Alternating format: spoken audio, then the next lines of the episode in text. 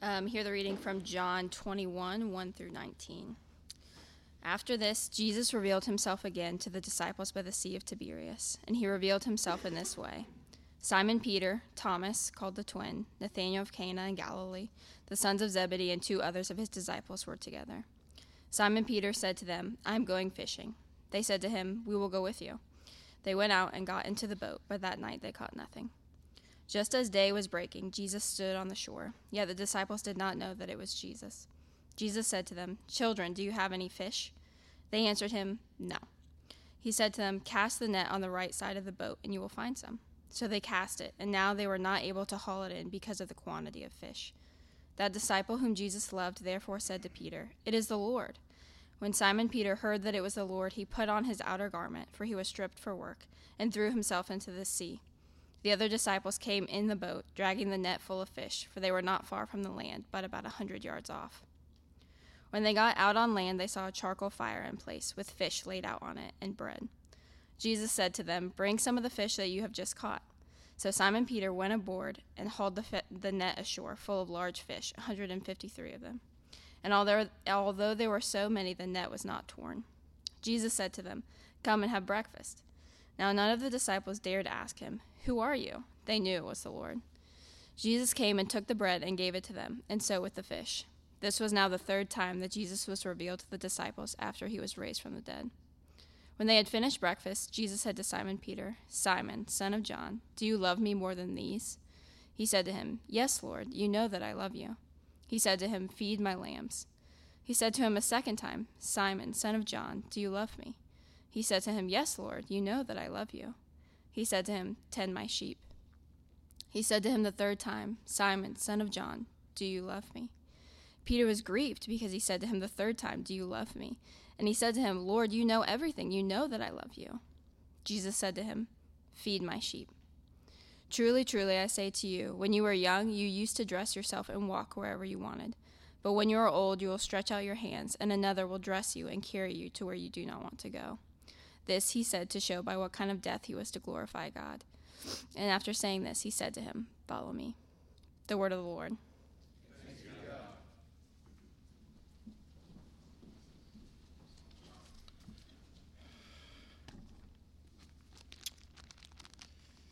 Well, just about uh, every preacher that I know has um, a recurring dream, and that is you walk into a sanctuary, a service, and um, you are supposed to be preaching and you're not prepared. Um, this morning I got a call from Cam as he opened up the bulletin. It said preaching this morning was Cam Brown, and he was not prepared. It was not a dream. So I said, Cam, I'll preach for you instead this morning. So this is the best I can do off the top of my head. No, actually, that was the second misprint and the bulletin. Cam was not supposed to be preaching this morning. He's relieved. But we are continuing in our uh, sermon series uh, in this season of Eastertide that we've entitled new life, post resurrection conversations with Jesus. And the first week after Easter, we saw Jesus encounter with Mary of Magdala, who, uh, as John is creating the scene, he's wanting us to see new creation there at the resurrection. For Mary thinks that as she's talking with Jesus, she thinks it's the gardener. And it is the gardener of all the cosmos, making all things new in his resurrection. Two weeks ago, we saw Jesus interacting with a couple of individuals that were leaving Jerusalem on their way to Emmaus and not also not realizing they're talking with Jesus at the beginning. And in the end, after Jesus reveals who he is by having sharing a meal with them, we're told that their hearts burned within them. And they're like, How did we not see? this was Jesus. Because they had lost hope, and seeing their resurrected Lord renewed that hope. Last week, uh, Cam preached on Jesus' interaction with Thomas, the one disciple that wasn't present there in that room when Jesus first appeared to all of his disciples who were together. And Thomas himself said, Unless I see, which was basically saying, I just want what you guys had. Unless I see and put my hands, I will not believe. And Jesus accommodates him, meets Thomas where he is. And here's the first recorded interaction in this passage between Jesus, the resurrected Jesus, and Peter. On Easter, if you'll recall, we, we're reminded of a passage from the Apostle Peter's letter in which he argues that the historical event of the resurrection of Jesus Christ genuinely gives us a new and living hope. But that same Peter had to first experience a reconciliation and a restoration of sorts with the resurrected Jesus. I would make the case before he was able to have the courage to write that.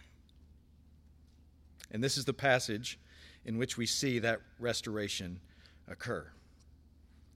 So, will you now, as we come to this text, will you pray with me just one more time and ask our living, resurrected Jesus to be present with us by His Spirit?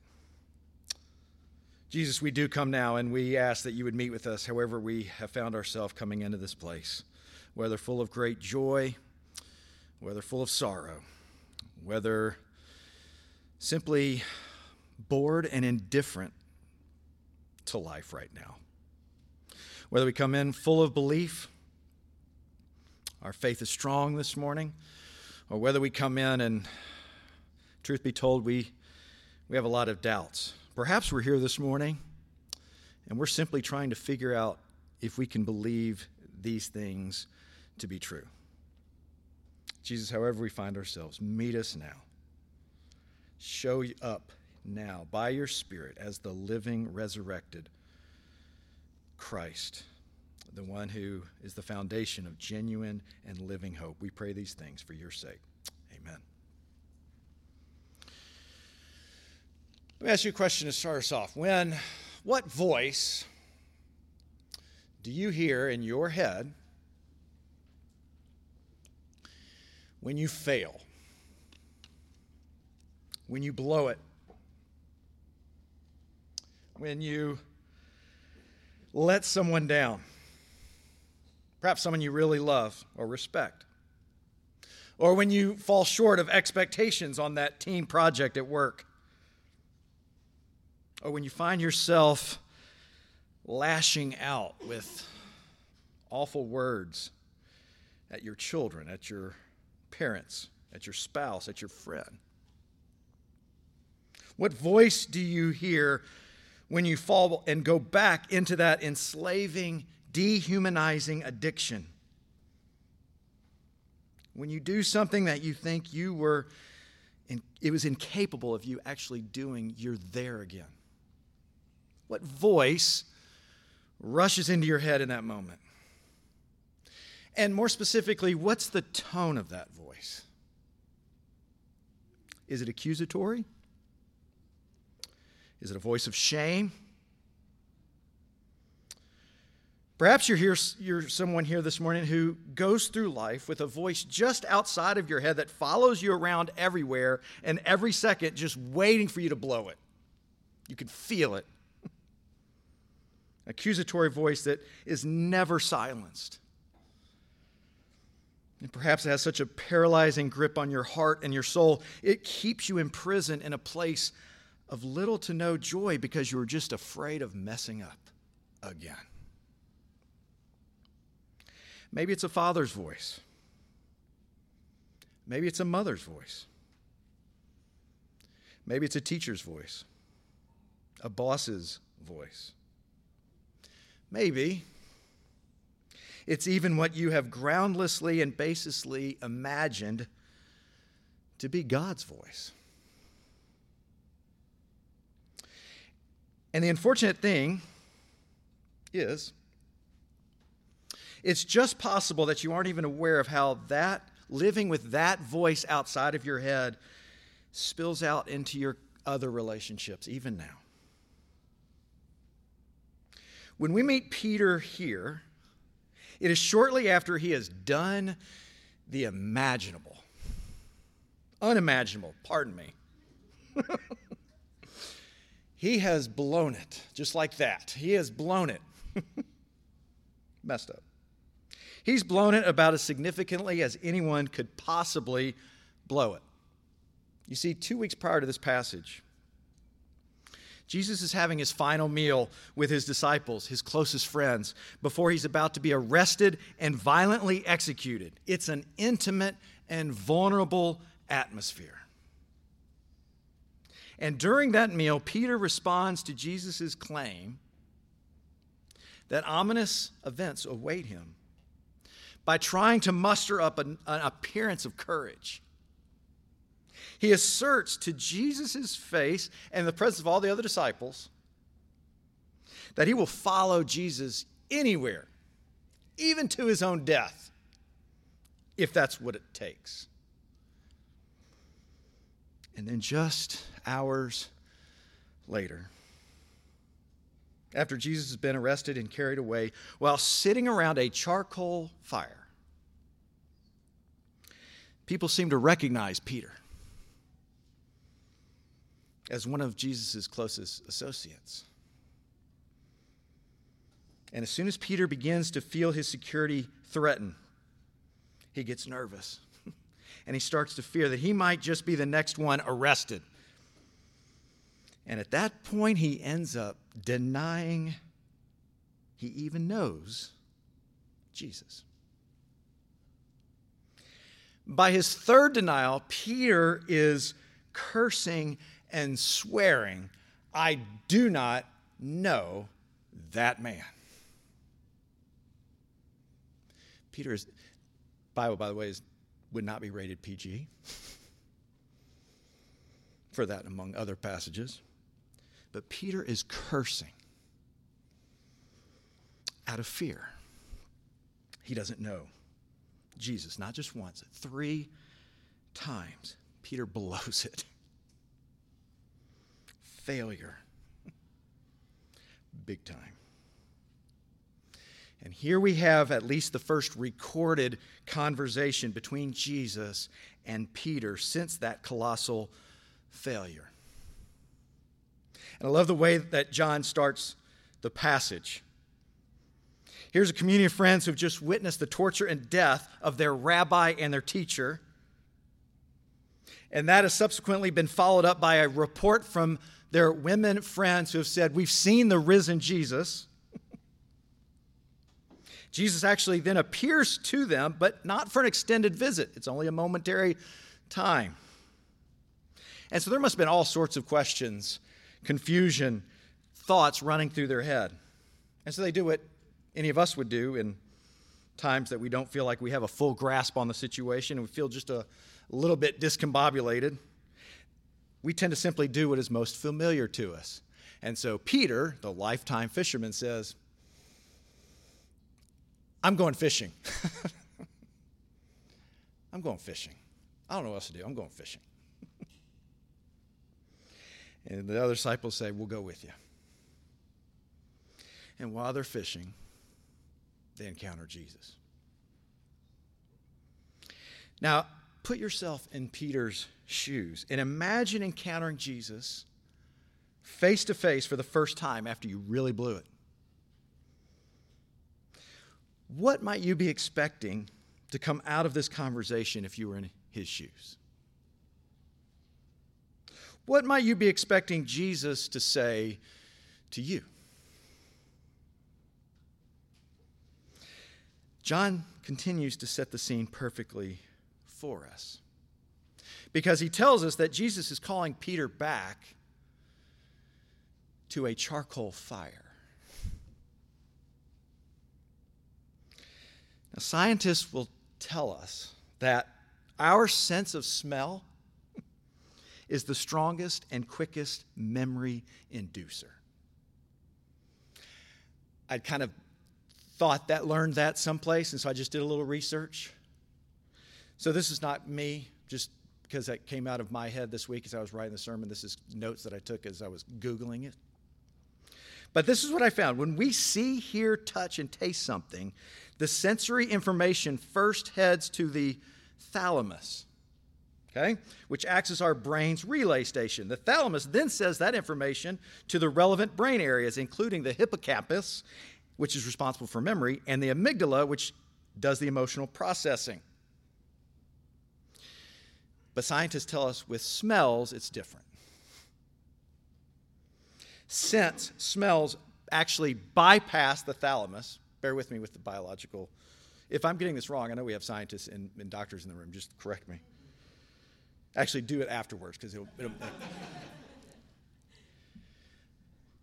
bypass the thalamus, go straight to the brain's small center known as the olfactory bulb. And the olfactory bulb is directly, directly connected to the amygdala and the hippocampus, which explains, according to scientists, why the smell of something can so immediately trigger a detailed memory or even intense emotion. As soon as Peter smells the coals burning, I'm imagining his olfactory bulb must have been firing up an intense and poignant, humiliating memory and reaction. And once that memory of failure is fresh on Peter's mind, Jesus asks him, Peter, do you love me? And not just one time, but three times. Peter, do you love me?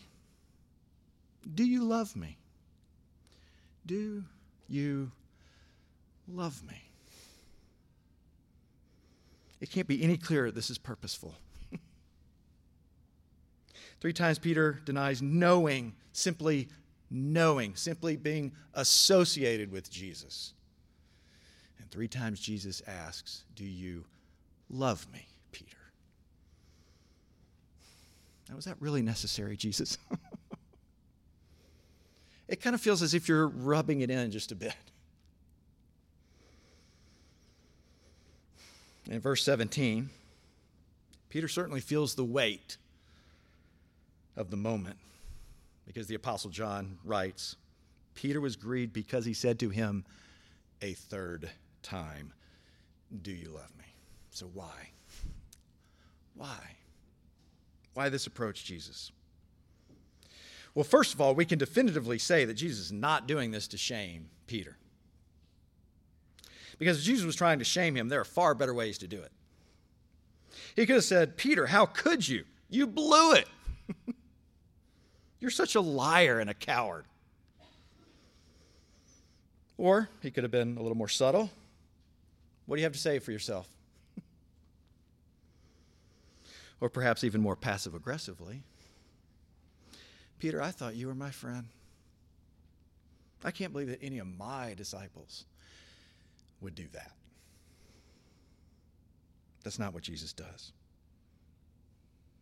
Jesus' approach here by asking Peter three times is all about securing Peter's full and whole restoration, his complete renewal. And Jesus knows that in order to experience the fullness of his gracious, healing, renewing forgiveness, Peter's failure must likewise be fully and completely exposed and engaged entirely. It's as if the wound has been superficially bandaged and covered up and had to be reopened and properly addressed and medicated fully with the healing balm of Jesus' mercy and grace in order that it might properly and rightly heal. Jesus knew that Peter needed to stand fully and completely exposed in the entirety of his failure before his Savior, in the presence of his Savior, so that Peter would understand and grasp and appreciate the extent and sufficiency and entirety of the grace and forgiveness that Jesus was now offering him. Jesus knows that to the degree that you and I are in touch with our actual need for a Savior we will love and cherish our Savior even more. And not just theoretically, knowing our need for a Savior, because after all, we are good, Reformed people. We intellectually understand the doctrines of grace. but experientially. Holy. As the one time slaveholder put it so well, John Newton, I am a great Savior.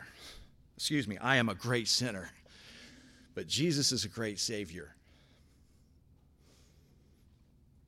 As many times as I bundle what I'm trying to say in this sermon, I can feel like a failure.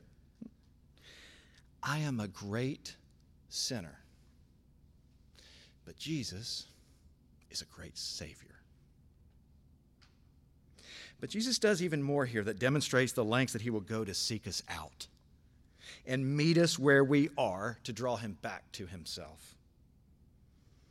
Now, indulge me for a, a moment because this is not re- readily apparent in our English translations, but it is apparent in the original Greek.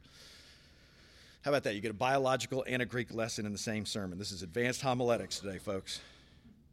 You may be already aware that there are multiple words used in the Greek language for love. We see two of them actually here in this conversation. Though, again, it's not apparent in our English translations. When Jesus first engages Peter, he asks him, Peter, do you agapeo me? Ag- agape love is a committal type of love. It is a decision to love. It requires emotional and mental assent from the one doing the loving. The fuel and the motivation for doing the loving comes from the subject actually doing the loving. In other words, Jesus asked, Peter, do you commit to following me? Is that still your intention? To love me in that way? But Peter responds, Yes, Jesus, not I agapeo you, but I phileo you. Not fillet, I phileo. Philos love is fondness or admiration. And the fuel and motivation for this type of loving is actually in the object receiving love. We might translate it, Yes, Jesus, I consider you my friend. So Jesus asks a second time, No, no, no, Peter. Do you agapeo me? Not phileo. Do you agapeo me? A second time, Peter responds, Yes, I phileo you. Of course I admire you. Of course I think of you as my friend. And so the third time, Jesus actually changes his question. And the third time, Jesus says, Okay, Peter, do you phileo me? It's almost as if Jesus is saying, Okay, Peter, I get it. I get it. I know this is hard for you.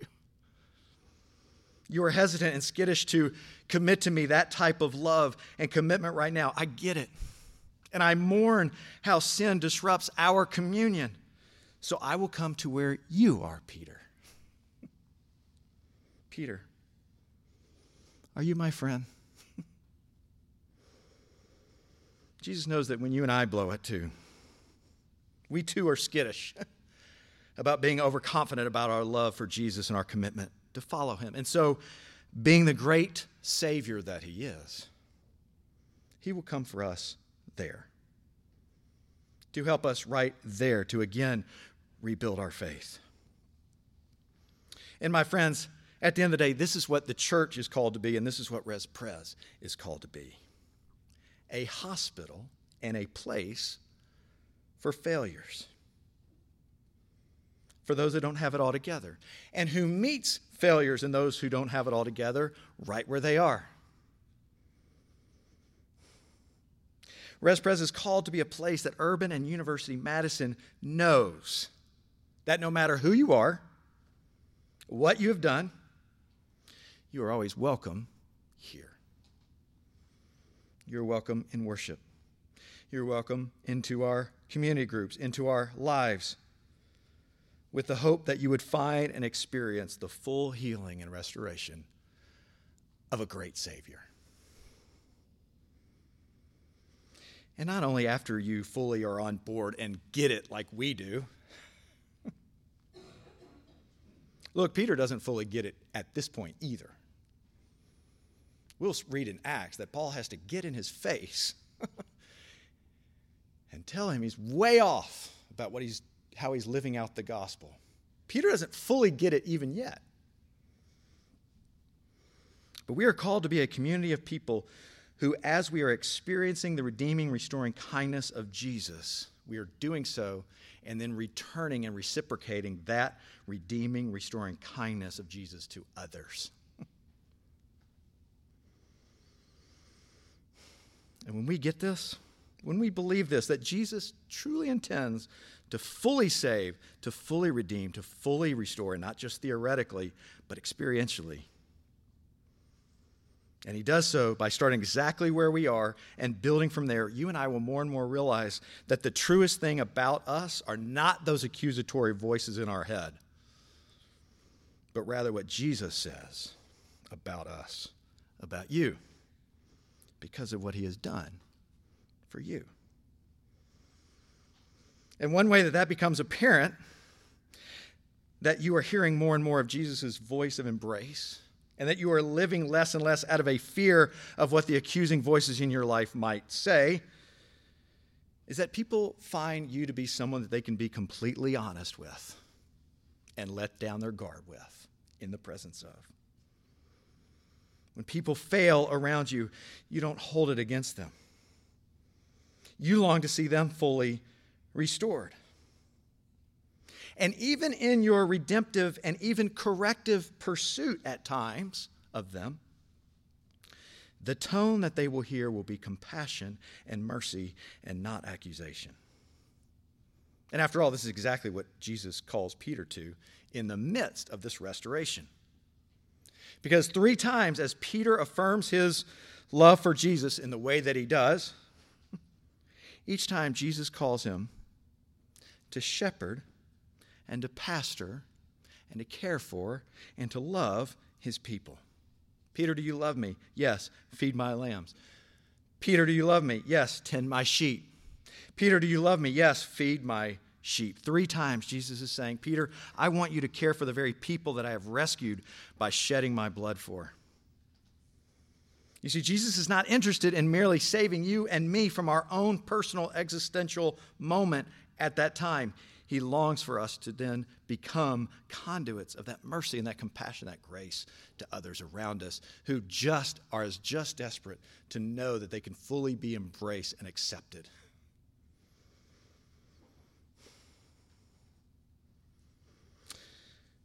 Res Pres, God willing, will be more and more that safe place and sanctuary for those that don't have it all together.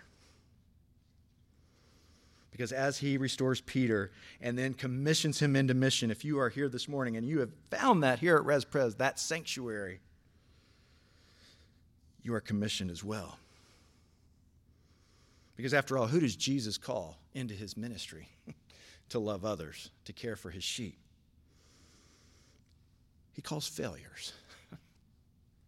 he calls failures like Moses, a murderer like David, an adulterer, like Peter, a betrayer, like you, like me. And far from disqualifying us from ministry, our failures, when they are humbly acknowledged and renewed by the blood of Jesus, become an aroma of hope to everyone around us. Now, that doesn't mean, as a side note, that when trust is broken, that one's immediately replaced to that level of authority or influence. That's another sermon for another day. The restoration that we're talking about is our communion with Jesus himself, not necessarily our political or authoritative stature. And in fact, often restoration of one's communion with Jesus will necessarily mean an extended season out of a place of influence. But the truth is, Jesus doesn't call anybody but failures into his mission to love and care for others.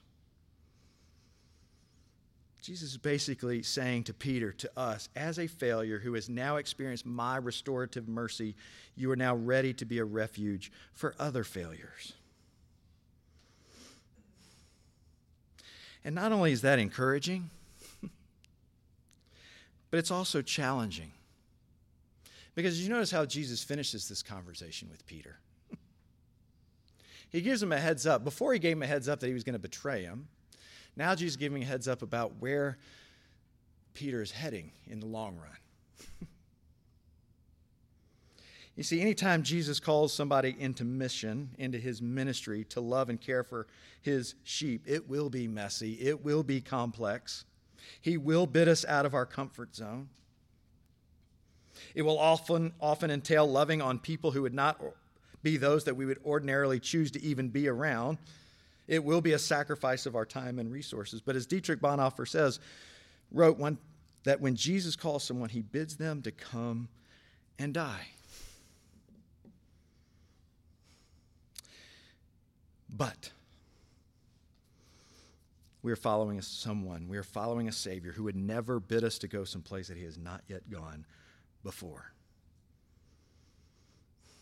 And the truth is, the motivation, the fuel for that will come because you will know that whatever the accusing voice is in your head, you will be reminded that the voice of the only one whose opinion ultimately matters speaks gentleness and grace to you. And his corrective restoration is always from a posture of compassion and love. That's the voice that ought to speak loudest in our minds and hearts. Last week, I, I shared a little bit about a, a, a very difficult time early in the marriage, a very difficult situation with a job. I talked about how I actually called the wrong person and went off for about 10 minutes thinking I was talking to the another person. that story continues. There's another conversation that happened just a few days later. I end up losing that job. And actually, not just a few days, a couple weeks later, I had another interview set up. I thought I knocked the interview out of the park, even as even if still conflicted and having a hard time with how things were going. I thought I did a great job on the interview, only to find out, yep, no, we're passing on you, Jon. We're, we're, we're going to go in a different direction. After losing my job, failing at that interview, thinking I did really well, I called my dad. And I am in, I like, Jen, Jen, Jen's nowhere near this conversation. I'm with just me and my dad on the phone. And I don't know if I've ever had this conversation with this type of vulnerable conversation with my dad, but I am weeping on the phone with my dad. I'm like, Dad, I've blown it. and I'm feeling so lost. I don't, I, I, I don't know. I thought I did a great job in the interview. I honestly don't think I should have been fired. And I, and I remember in the midst of my tears, I said, Dad, are you even proud of me? Without hesitation, on the other end of the phone, Jon, I am so proud of you. I don't care what these your bo- former boss or the potential new boss has said about you. I, I am proud of you and I love you. You are my son, and that will never change.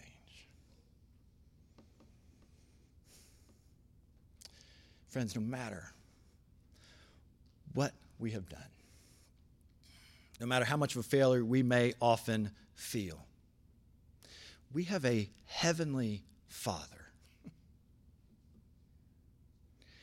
who is genuinely proud of his children. And he knows everything about us, not just the professional failures.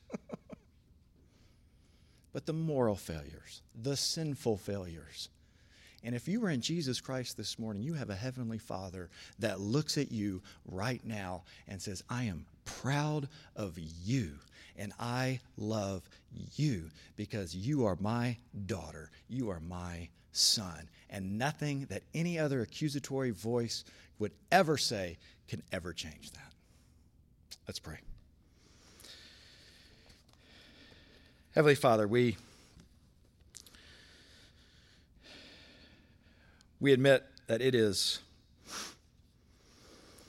it is a difficult thing to face our own failures, our own weaknesses, especially when those are exposed, whether they be professionally, morally, sinfully. Jesus, would you remind us, help us to believe again that because of your covenant love towards us, because of your death and resurrection, your heavenly Father now, and you with your heavenly Father, look at us as your children, as your daughters, as your sons. And you love us, and you are proud of us. That is genuinely your posture towards us. In those moments when the accusing voices come, may your voice, your true voice and word to us ring even louder. I pray this for Christ's sake. Amen.